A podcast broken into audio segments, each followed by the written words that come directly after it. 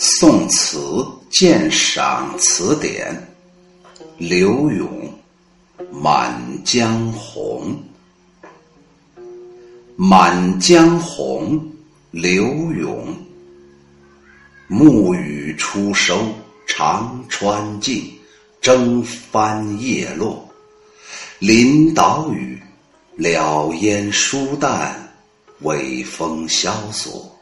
几许渔人飞短艇，尽在灯火归村落。遣行客，当此念回程，伤漂泊。同江好烟漠漠，波似染山如雪。绕岩陵滩畔，路飞鱼跃。游宦区区成底事，平生况有云泉约？归去来，一曲众喧吟，从军乐。萧索就是萧条冷落。江淹在《恨赋》当中有“秋日萧索，浮云无光”这样的句子。漠漠指的是迷蒙的样子，广阔的样子。什么叫做游宦呢？就是离乡为宦，哎，不是离开家乡去制造祸患，是离开家乡成为官宦。就是做官，离开家乡，在外地做官。哎呀，你不能让你在当地嘛，在当地你七大姑八大姨的，那你以权谋私，可咋整啊？区区指的就是少小微不足道，成底事成就了什么事情呢？云泉约，那意思，我跟云。蓝天白云泉水有一个约会，那意思就是我想归隐了。建安时候有一个诗人叫王粲，他字叫仲宣，哎，所以刚才这首词就提到了仲宣，曾经做了《从军行》五首诗，他的第一首的首句叫做“从军有苦乐”，所以最后定格的就叫做。从军乐。下来，我们介绍一下《满江红》这个词牌。哎呀，大家可能觉着《满江红》那就是杀人如麻呗，江里面全是一片血水呀。岳飞不是写过吗？我们只知道岳飞写过《满江红》，可是不知道刘永也写过呀。《满江红》是唐朝《明音录》当中。记载的一个曲名叫做《上江红》，上就是满的意思，也有的版本说上就是谐音作为满。满江红是一种水草，是浮游水面的一种细小的植物。想想唐宋的时候，民间已经有这种名称的水草。于是就把它拿进来放入词中，也可能就是这样吧。还有一个人叫董谷，在他的《壁里杂存》当中有一个记载说，《满江红》是江淮那个地方的船的名字。这个故事最早始于明太祖朱元璋，可是。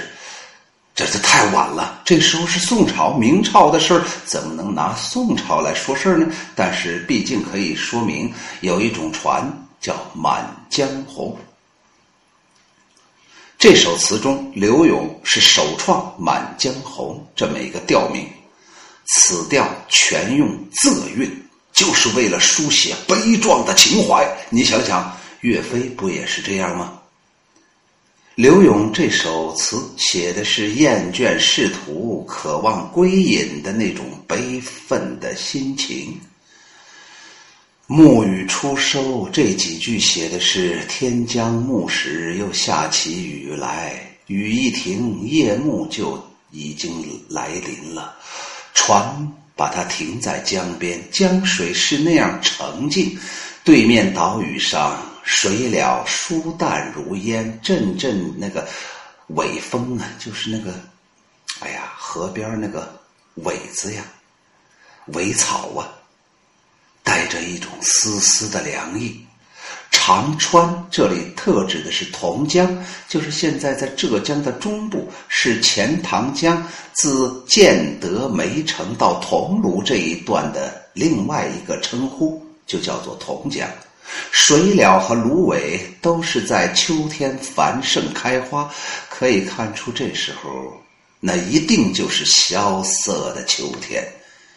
雨后的秋夜更使人感到清冷。萧索是风吹芦苇的声音。这几句写傍晚泊船的情景，以静态描写为主。到了几许渔人飞短艇开始，词境由静态变为动态。写的是天已经黑下来，渔人们驾着小船匆匆地回到村落当中去。那船上的点点灯火闪耀夜空里，映照江水中，黑暗中向前飞行。几许是说到底有多少？黑暗当中一切都看不见，只见灯火闪烁，才知道哦，原来这是渔船。近在灯火这四个字，写出了渔船夜归的那种神貌。这里的动反衬出整个环境的静寂，因为只有在静寂黑暗当中，飞动的灯火才显得特别的鲜明。渔人带着一天的劳动果实回到家中，心情自然是喜悦的，所以用了一个“飞短挺”的“飞”字。表现出他那种喜悦的心情，这就更反衬出漂泊在外的孤独和凄凉。这样很自然的就过渡到了潜行客当此念回程伤漂泊。你看看人家渔船回家都这么利索的，是不是？都飞着一样就过来了，是不是？可是我什么时候回家呀？哼！这不就是触景伤怀吗？回程原指由原路返回去。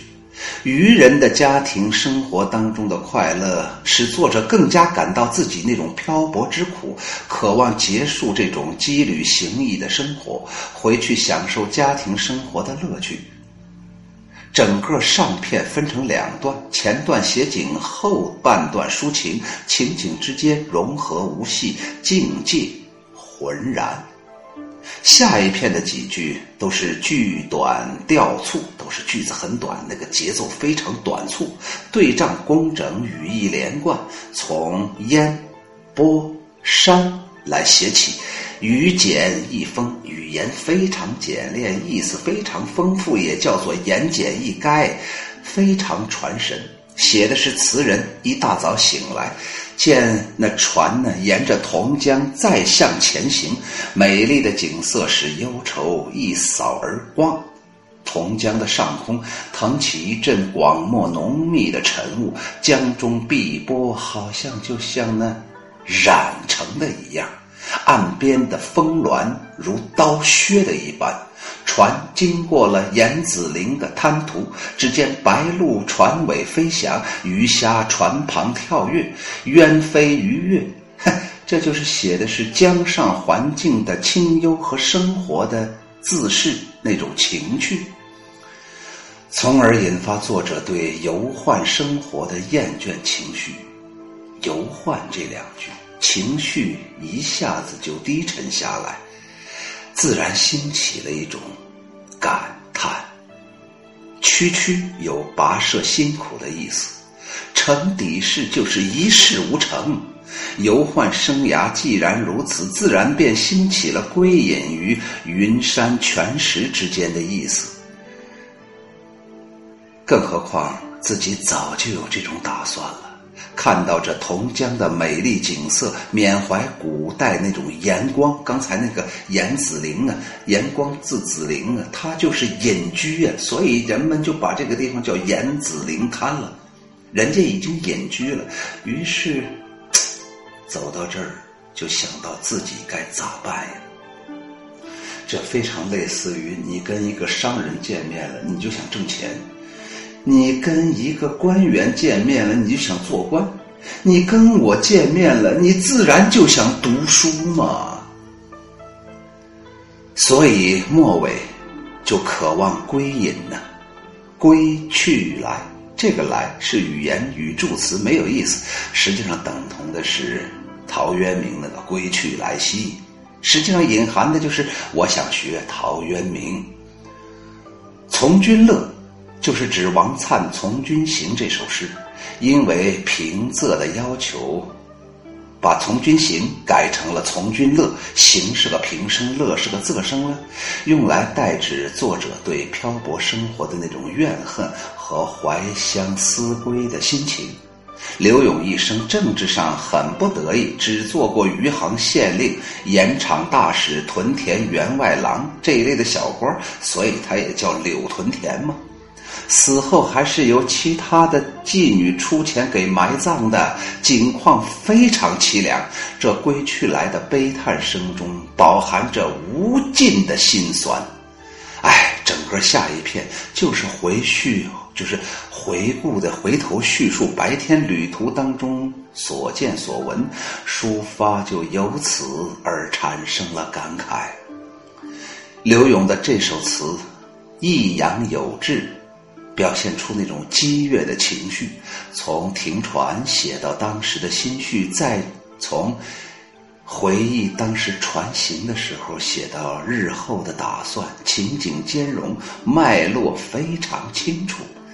哎读起来呀，委婉曲折，荡气回肠，可见刘勇啊，真的不愧是一位书写羁旅行役之苦的词中高手。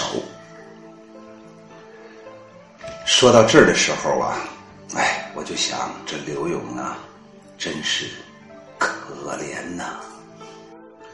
既然已经说到了《满江红》，那我就把岳飞的《满江红》在这里给大家读一下。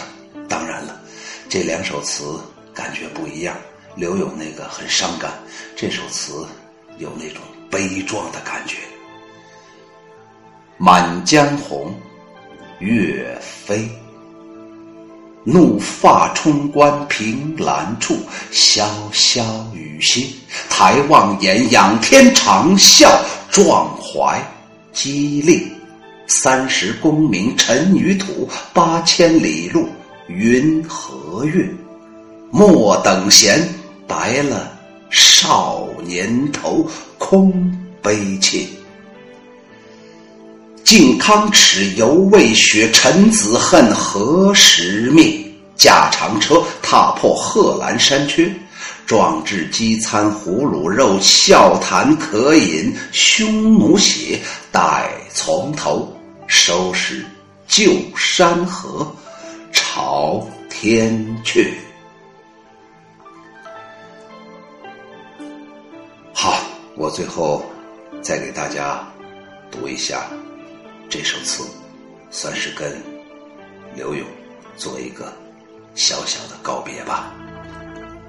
《满江红》刘勇，暮雨初收长川尽，征帆叶落，林岛屿，了烟疏淡，尾风萧索。几许渔人飞短艇，尽在灯火归村落。遣行客。当此念回程，伤漂泊。同江好，烟漠漠，波似染，山如雪。绕岩陵滩畔，路飞鱼跃，游宦区区城底事。平生况有云泉约，归去来，一曲众轩吟，从军乐。